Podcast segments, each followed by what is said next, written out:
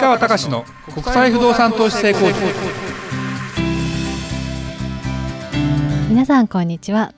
市川隆の国際不動産投資成功塾。ナビゲーターの吉川良子です。この番組は株式会社国際不動産エージェントがお届けしております。市川さんこんにちは。はいこんにちは。国際不動産エージェント代表の市川隆です。涼子ちゃんは30代半ばかな、はい。今の20代との時代と涼子ちゃんの時代とは何か違う？世代で言うとまあ携帯はあった？えっと携帯はありましたけれどもガラケーですかああねそうか。SNS も今みたいに発展してなかったですね。ね。そう10代ぐらい違うと結構違うよね。違いますうね、ん。で僕らほら昭和の時代っつったって僕社会人になったらほぼ平成だから実際は平成時代だったりするんだけどもやっぱり30年ぐらい違うとさこれは全然違ったりするじゃない、そうですよね、うん、だから今ほら僕も孫が生まれてってなるとね今の子育てのやり方も違うんだよね。あそうなんですね、うん、なんかねの、うん、喉が渇いたからだろうなと思ってそのこういうお湯みたいなものを飲ませないんだって今は。え？とか赤ちゃんに。あそういうもんなんですね。そうらしいよ。ちょっとそれが ちょっと具体的に違ってたらごめんなさいね。なんかそそんなのもあったり。なるほど。ら昔の常識は全然ほら通用しなかったり。だからねあの昭和の時代はほら水飲んじゃいけない。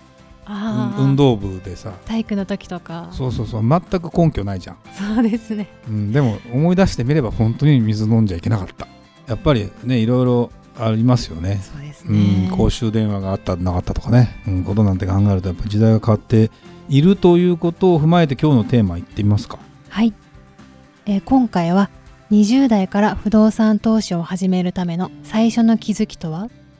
やるべきことと考え方とはワンルーム投資はやるべきではないというテーマです。お願いいたします。うちの会社にその学生インターンの子が、えーまあ、アルバイト的に入って今も仕事してもらってますけど彼まだ二十歳なんだけど、えー不動産投資をやってみたい。やってみたいというよりももうそれを人生設計の中に入れてたりしてで実際に一物件買いましたよね。すごいですようんね競売の物件だから値段は安くなあ安いんだけどでだから学生だからなかなかそのそんなに借り入れもできないし現実問題非常にあれなんだけどあのねやっぱりねその時代が変わったね。時代が変わったけどすごく彼なんかは本質を求めてうちの会社にまあたどり着いて勉強をする材料もあるし考え方を教わる場もあるし実際に物件も紹介してもらえるしっていう環境の中でやるからまあ失敗はしない。失敗しないというか目指すところが何ですかってところがはっきりしている。で今ね僕はこのテーマを何で取り上げたかっていうと20代の人からもう不動産投資やってる人結構いるらしい。僕も直接20代の人を目に目目の当たりにして不動産投資を教えたこともないのででもねいる。それは何でかというと知り合いの娘さんとかで大手の会社に入ってるんだけど周りがうんワンルーム投資をしている。私もしたいなと思っているって話なんでワンルーム投資していいものかっていうんで、えー物件とかをちょっと紹介してもらって聞いてみたらアドバイスしたらこの物件は買わない方がいいよ的なアドバイスを僕もさせてもらったりして結局そのからそこから先は特にその僕らもそれをまたビジネスの形にしてないし向こうもそこから先どうなったかっていうのもよく分かってないのでその後何の追っかけもしてないんだけどもそういう状況を踏まえて考えるとちょっとねうんこの場でまずその20代の方ってこれ聞いてないと思うんで お20代の方がいたら聞いてみてほしいなというふうに言っといてほしいなというかあの自分が20代のおおまあ、親が教える話じゃないと思うんだけどもこのでもうちにいるねインターンの子なんかはお父さんが不動産投資家でもあり、まあ、サラリーマンもやりながらねで、まあ、成功もされてるしそういうことに興味を持ったっていうことで、えーいるのでやっぱり時代が変わって変わってますまずは。まあ僕らの頃はもっと手堅い言ってみれば定期預金をしとけば 4%5% の利利率がつきましただからあのよりもっと高いリターンがない限り投資をやるということに関してはなかった。だから逆にもっと高いリターンというのは例えば10%以上儲かりますよ。20%ですよ。1.5倍になりますよ。っていう話が結構今でも蔓延してるのかもしれないけど結構飛び交ってる。そうすると怪しいっていう話になったり。でも実際に、えー不動産投資もバブルの頃にうまいこと投資をやり抜けた人だったらすぐ倍になったりっていう人もいた。で僕自身も買った不動産が2年で倍近くになって売った。その後、えー、買っちゃって損したりもしてるから行ってこいだったりするんだけどもそれを実際に実感できてる人はほんの一握りででも実際僕は不動産投資というところをビジネスの一つのあのアイテムにしてやってるとすごく思うことに思うことなんだけどこのね僕そのなんだろうな業界を批判したくはない。で別に自由だしワンルーム会社が悪いとは思ってないんだけども買う人のに関して何のためにこのワンルーム投資をするのっていうのが多分分かってないでやってるんだろうなという気がすごくします。はい、で実際に、えー、ワンルーム売っている人が自分も投資してます。6個買ってますっていう人と出会って話をしてる限りポリシーがない。ですがこれ本当6個持ってたら本当にどれだけの例えば10年後それを基盤に自分の不動産の投資家としてまあ半分ぐらいは稼ぎの給料が多少減ってもいいような自分になりたいからこっちから収入を得たいんですっていうように考えているのがうちのインターンの二十歳の子ですよ。だけどこっちの30代のワンルーム売ってる人はなんとなくそういうのもいいかなと思ってぐらいの。感じでやると大体失敗する。中にはまぐれあたりみたいなケースもあるけど、まあ、時代を考えたら難しいのとワンルームの商品がそうなってない。基本的に言うと高い。将来的にも供給もいっぱいあったりあの賃貸に出すでも家賃が下がっていく運命にあったりするっていうこととかを考えるとなかなかねその不動産投資をすることで何年後に何年後だから10年後でも20年後でもいいんだけどどういうふうに想像されるかがない。でセールストークがワンルーム投資に関してのセールストークが、はい、あの将来の年金代わりになりますよっていうセールストークなんですよ一つは。将来の年金代わり何かというと35年ローン組みます。で35年経ったらローンが終わります。そしたらあとは家賃入ってくるだけじゃないですかと。言うんだけどそんなワンルームで30万40万も貸せたりしないじゃない？1個あたり。そうですね、うん、新築の時は10万円で貸せたりするとしようそれがね35年後いくらで貸せますかと。もちろんその間綺麗に内装とかやってちゃんとした鉄筋コンクリートのやつだったらまあ10万近くで貸せるのかもしれないけどそこまでのお金の持ち出しがどれだけあるんですかって言った時にお金が貯まってますかその物件投資することでということもあるわけよ。でそれが実際に今のワンルームってどうなってるかとお金の頭金いりません。で、えー、サインまあサイン一つでというか買えます。もちろん大手の会社の信用があっての自分がいいとこの会社に勤めてないと大体借りられないんで普通の人は借りられなかったりするんだけどでもそういうお勉強ができていい会社に行ってる人に限ってそこら辺がよくわからない。であとは税金対策になりますよって。そんなにもらってるわけでもないのにで赤字なのよ。その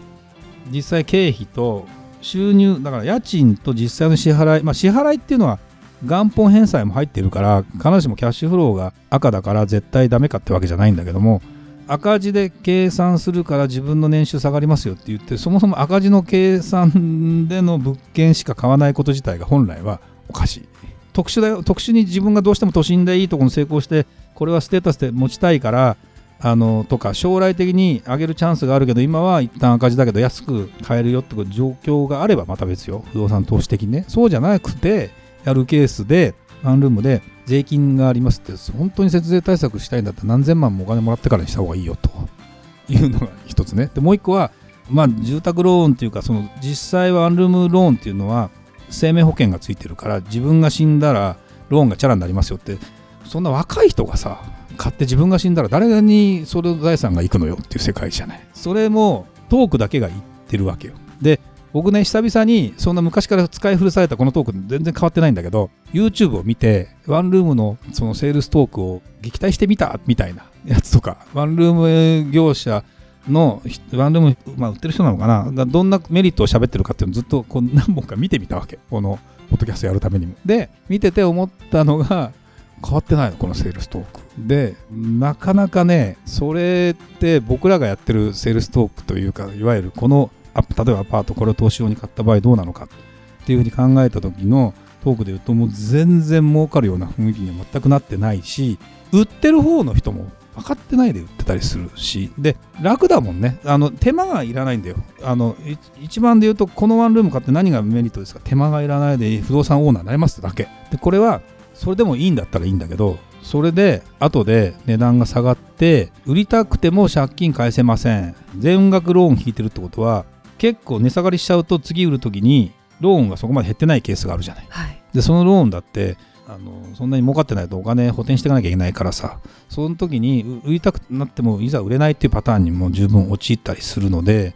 あのまあ不動産投資やってる人からするとみんなあの分かったりもするし、えーじゃあそれも全部分かって僕はやるんだったら構わないよ。だってでそそこに見合うような中古のマンションでいいやつがあるんです都心でとかっていう人と出会ってやっていく分には構わない。そうじゃなくてなんでかって自分も俺はあの20代の時にマンション買って儲けたりもしたけどワンルームも1個買ってみたの見事に半年後に売った。いやなんとなくね。これやばいんじゃねっていうかそのちょうどバブルが弾ける前に買って弾ける前に売り抜けちゃったから100万ぐらい儲けてじ半分税金払ったから得し得はしてるんだけどいやあの時のことを思うとあのまま持ってたらゾッとしてるね。3000万ぐらいで買ったかなあれ。そうなんですね。そうよ。それ持ってたらもう今いくらなんだろうな。1000万にもなってないんじゃないかな。ちょっと怖いですね。借金35年ってまあ今でこそさ35年ってさ25歳で買って35年だったら60でしょ。はい。でも今だからね私それ。終わってんのが。うわその間どんなことが起きてどれだけね。だって給湯器一給湯器ってあるじゃない。あのお湯がひねればお湯が出るって給湯器がついてるじゃない、はいあれって15年ぐらいしたら交換しなきゃいけないのよ。しなきゃいけないって壊れるんだよ、割と。で、あれ1個高いからね。ファミリータイプだったら1個何十万ってするから。で、あれ、大家さんが負担だから。僕も一回あの買いましたって言われて、え、何十万ですかみたいな世界だけど、何十万って家賃もらってればいいけど、何万しかもらってないのに何十万って請求来たら何ヶ月分の家賃が吹っ飛んだって世界じゃない。そういうことなんかも何十年も持ってたらあるわけよ。だから15年ぐらいでまあ出口を迎えるのかずっと持つんだったらこう入れ替えていくのかっていうこととかを不動産投資必要なわけですよ。それが20代の頃ってほら分かんないのよね。ででもそこを真剣に考える機会があってもいいのかなと思ったりもしているのでちょっとね少し若者うちもせっかくそういう若者で不動産投資を始めていこうという若者がうちの会社にいるのでぜひねちょっとそんな形をあの学校じゃないけどさ教えていく機会でもあってもいいのかなというふうに思ったりもしてましてですね。ちょっとそんなことを今考えておりますのでこれを聞いて